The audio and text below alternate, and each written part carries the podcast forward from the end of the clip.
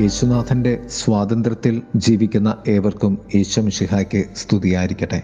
തിരുസഭ മാതാവ് ഇന്ന് നമുക്ക് നൽകുന്ന വചനധ്യാനം യോഹന്നാന്റെ സുവിശേഷം എട്ടാം അധ്യായം മുപ്പത്തി ഒന്ന് മുതൽ മുപ്പത്തി ആറ് വരെയുള്ള വാക്യങ്ങളാണ്.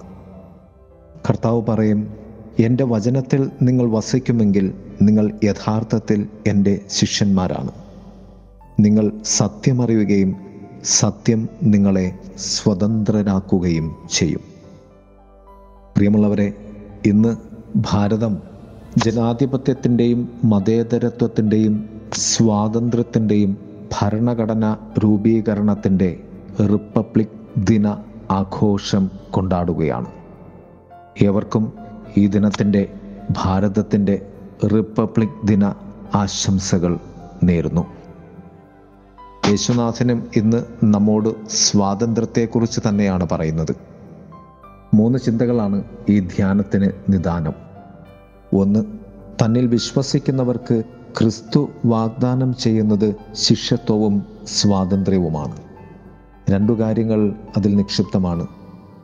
നിങ്ങൾ സത്യമറിയും സത്യം നിങ്ങളെ സ്വതന്ത്രരാക്കും. എന്റെ വചനത്തിൽ നിങ്ങൾ വസിക്കുമെങ്കിൽ നിങ്ങൾ യഥാർത്ഥത്തിൽ എന്റെ ശിഷ്യന്മാരാണ്. വചനത്തിൽ വസിക്കുകയെന്നാൽ വചനം മാംസമായ ക്രിസ്തുവിന്റെ ഉള്ളിൽ വസിക്കുക എന്നാണ് അർത്ഥം. മൂന്ന് തലങ്ങളാണ് അതിലുള്ളത് വചനത്തെ സ്വാഗതം ചെയ്യുന്നത് വചനത്തിലൂടെ വിശ്വാസ ഭവനത്തിൽ വസിക്കുന്നത് വചനത്തിൽ നിത്യം ജീവിക്കുന്നത്. വചനം പിതാവിൽ നിന്നും അതിന്റെ ഫലദായകത്വം പുത്രനിൽ നിന്നുമാണ്. നമുക്കതിൽ വസിക്കുവാൻ സാധിക്കുന്നത് പരിശുദ്ധാത്മാവിലൂടെയുമാണ്. രണ്ട് നിങ്ങൾ സത്യമറിയുകയും സത്യം നിങ്ങളെ സ്വതന്ത്രരാക്കുകയും ചെയ്യും. തന്റെ സത്യത്താൽ ദൈവം തന്റെ സ്വാതന്ത്ര്യത്തെ നമ്മുടെ ജീവിതത്തിൽ അന്വർത്ഥമാക്കുകയും ആ സത്യത്താൽ നാം ക്രിസ്തുവിന്റെ ശിഷ്യന്മാരാണെന്ന് സ്വയം തെളിയിക്കുകയും വെളിവാക്കുകയും ചെയ്യുന്നതാണ് ഈ സത്യജീവിതം.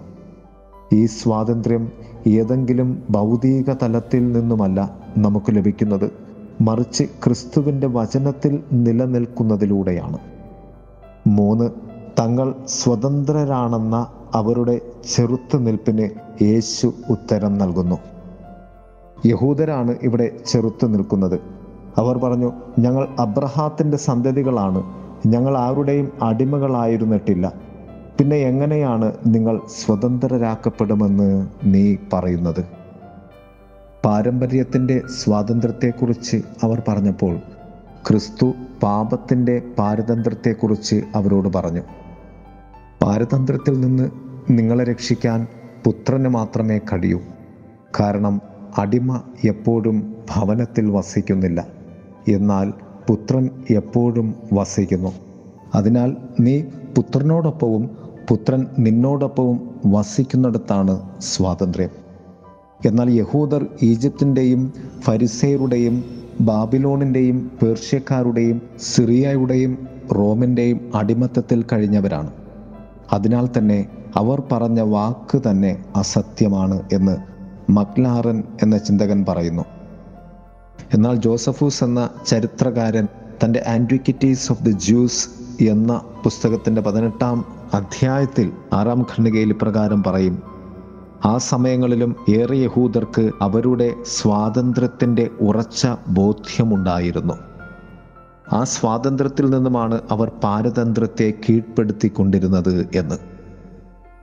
പാപം ചെയ്യുന്നവൻ പാപത്തിന്റെ അടിമയാണ് എന്ന് പറയുമ്പോൾ പാപം സ്ഥിരമായി ചെയ്യുന്നവൻ എന്ന ധ്വനിയാണ് ഇവിടെ പറയുന്നത്. പാപം ചെയ്യുന്നവൻ അത് വർത്തമാനകാല വാക്യമാണ്. ചെയ്തവൻ അല്ല ഇപ്പോഴും ചെയ്യുന്നവൻ പാപത്തിന്റെ അടിമയാണ്. സ്വാതന്ത്ര്യം സ്വാതന്ത്ര്യമെന്ന ചിന്തയിലല്ല അടങ്ങിയിരിക്കുന്നത്. അത് സ്വാതന്ത്ര്യമെന്ന യാഥാർത്ഥ്യത്തിലാണ്. അത് ക്രിസ്തുവാണ്. ക്രിസ്തുവിലാണ് ക്രിസ്തുവിലൂടെയാണ്. സ്വാതന്ത്ര്യത്തിന്റെ യഥാർത്ഥമായ സത്യം ജീവിക്കുന്ന നിന്റെ ഓരോ നിമിഷവും യഥാർത്ഥ സ്വാതന്ത്ര്യത്തിന്റെ നാഥനായ ക്രിസ്തുവിൽ നിനക്ക് ജീവിക്കുവാൻ സാധിക്കുന്നതാണ്. ഏവർക്കും റിപ്പബ്ലിക് ദിനത്തിന്റെ ആശംസകൾ നേരുന്നു. കർത്താവ് സമൃദ്ധമായ അനുഗ്രഹിക്കട്ടെ. ആമേൻ. സത്യത്തിൻ പ്രദീപമേ ലോകത്തിൻ പ്രകാശമേ. സത്യത്തിൻ പ്രദീപമേ ലോകത്തിൻ പ്രകാശമേ. നിത്യവും നയിക്കുകെന്നെ നീ വെളിച്ചമേ. സ്നേഹദീപമേ.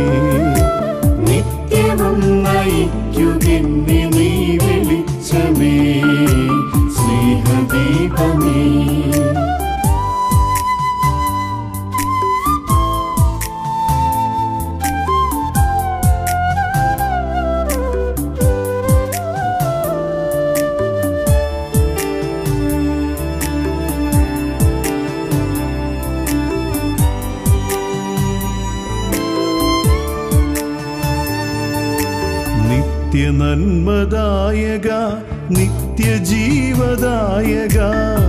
നിത്യനന്മദായക നിത്യജീവദായക നിത്യവും നയിക്കുകെന്നെ നീ വെളിച്ചമേ സ്നേഹദീപമേ. നിത്യവും നയിക്കുകെന്നെ നീ വെളിച്ചമേ.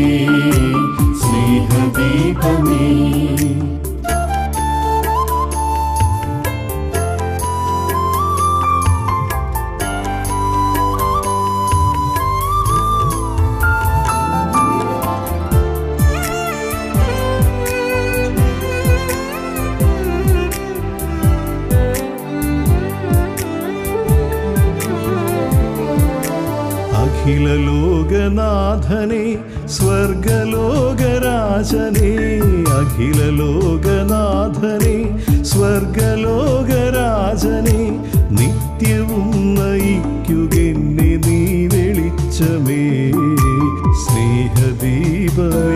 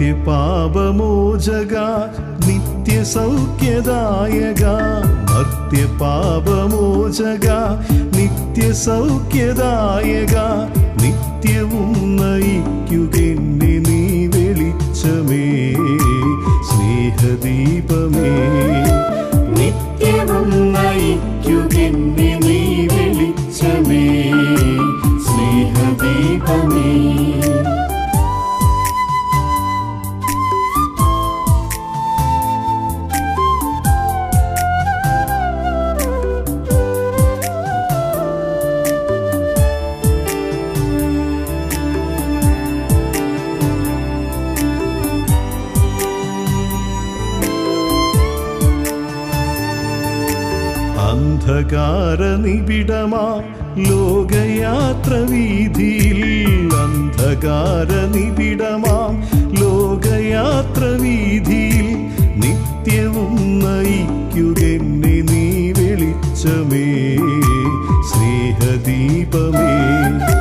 നിത്യവും നയിക്കുകെന്നെ